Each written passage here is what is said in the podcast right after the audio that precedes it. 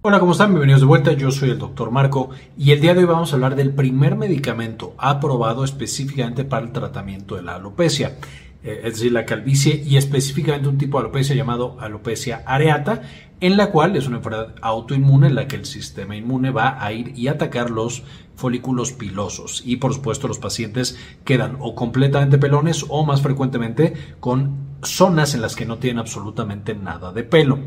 Hasta hace poco tiempo los únicos tratamientos aprobados eran tratamientos tópicos que se aplicaban justamente en las áreas de lesión y esto puede incluir una serie de cosas que bajaban el sistema inmunológico. Ahora, aunque no había tratamientos aprobados, ya se utilizaban inmunosupresores para justamente controlar esta respuesta autoinmune, controlar esta respuesta inflamatoria y entonces que los pacientes puedan recuperar poco a poco su cabello. De hecho, esta enfermedad, la alopecia areata, es la misma que padece la esposa de Will Smith, que por supuesto tuvo un altercado Will Smith con Chris Rock en los Oscars, justamente porque su esposa, Jada Pinkett, había decidido raparse debido a que le faltaban grandes pedazos de cabello. Ahora, específicamente este tratamiento, como mencionábamos, no es completamente nuevo, es un medicamento que se aprobó hace un par de años para el tratamiento de la artritis reumatoide, de nuevo, porque baja el sistema inmunológico. Sin embargo, los médicos ya lo empezaban a utilizar fuera de, es decir, sin tener los estudios todavía, pero para tratar a los pacientes con alopecia areata. Y específicamente lo que tiene de relevante ahora esta aprobación del medicamento baricitinib es que justamente permite que se utilice, uno porque ya tenemos más evidencia, ya están los ensayos clínicos importantes y grandes, y dos, hablando específicamente del tema de Estados Unidos, la aprobación de la FDA permite que se cubra, bueno, no solo en Estados Unidos, también en otros países, la aprobación de FDA permite que se cubra por seguros de gastos médicos mayores. Entonces, esa es la gran relevancia especial de esta aprobación.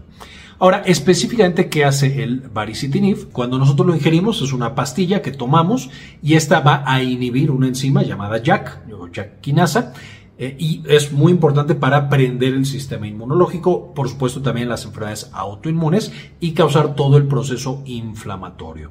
De manera que cuando nosotros tomamos este medicamento, se apaga esta enzima, ya no puede funcionar y es difícil prender ese sistema inmunológico. Evidentemente, esto lleva en los ensayos clínicos realizados como el Trial AA a que la mayoría de los pacientes, un porcentaje importante de los pacientes, tomando 2 o 4 miligramos de baricitinib, recuperen al menos el 80% del cabello que habían perdido previamente. Ahora, evidentemente, como estamos hablando de un medicamento inmunosupresor que baja el sistema inmunológico, algunos de los principales eventos adversos están relacionados justamente con infecciones. Y de hecho, cuando se prescribe este nivel de JAK como cualquier otro, vamos a tener que la monitorización del sistema inmune y específicamente el tener todas las precauciones adecuadas para evitar una infección va a ser extremadamente importante. Muchas veces los pacientes tienen que ya estar vacunados, por ejemplo, contra la tuberculosis, contra algunas otras enfermedades que se puedan prevenir antes de iniciar el inmunosupresor. Uno de los principales eventos adversos ya con el medicamento son las infecciones de vías respiratorias, algunos otros tipos de infecciones, cutáneas, vías urinarias, de nuevo porque nuestro sistema inmune no está funcionando ya de manera completa. Puede causar un brote de candidiasis, puede causar un brote de herpes, por supuesto enfermedades que ya hemos visto frecuentemente en el canal y les voy a dejar en la parte de arriba los videos en los que platicamos de esas enfermedades y cómo prevenirlas especialmente en esta población de pacientes que tienen inmunosupresión. También se presentaban trastornos del colesterol, es decir, dislipidemia, podían llegar a presentar alteraciones hepáticas y algunas otras, dolor de cabeza, fatiga y demás. Quiero tener aclarar que los eventos adversos no eran frecuentes, es decir, la gran mayoría de los pacientes que recibían el baricitinib no tenían eventos adversos o estos eran moderados y eran controlables, como sucede con otros inhibidores de la enzima JAK. Sin embargo, bueno, como cualquier otro medicamento, tiene eventos adversos eh, y la aprobación surge justamente porque la eficacia fue mayor que los eventos adversos o el riesgo que tenían los pacientes cuando tomaban este medicamento. Y básicamente quería compartirles esta información de esta aprobación muy reciente, el 13 de junio del 2022 fue cuando la eh, justamente publicó la FDA y por supuesto ya platicamos un poquito del impacto que esto puede tener sobre aseguradoras en casi todos lados, por supuesto en México es muy importante, especialmente en Estados Unidos y en algunos otros sitios. En la descripción del video, como en muchos otros videos, van a encontrar el enlace a la noticia, al justo comunicado de la FDA y también a algunas otras noticias y ensayos acerca del baricitinib.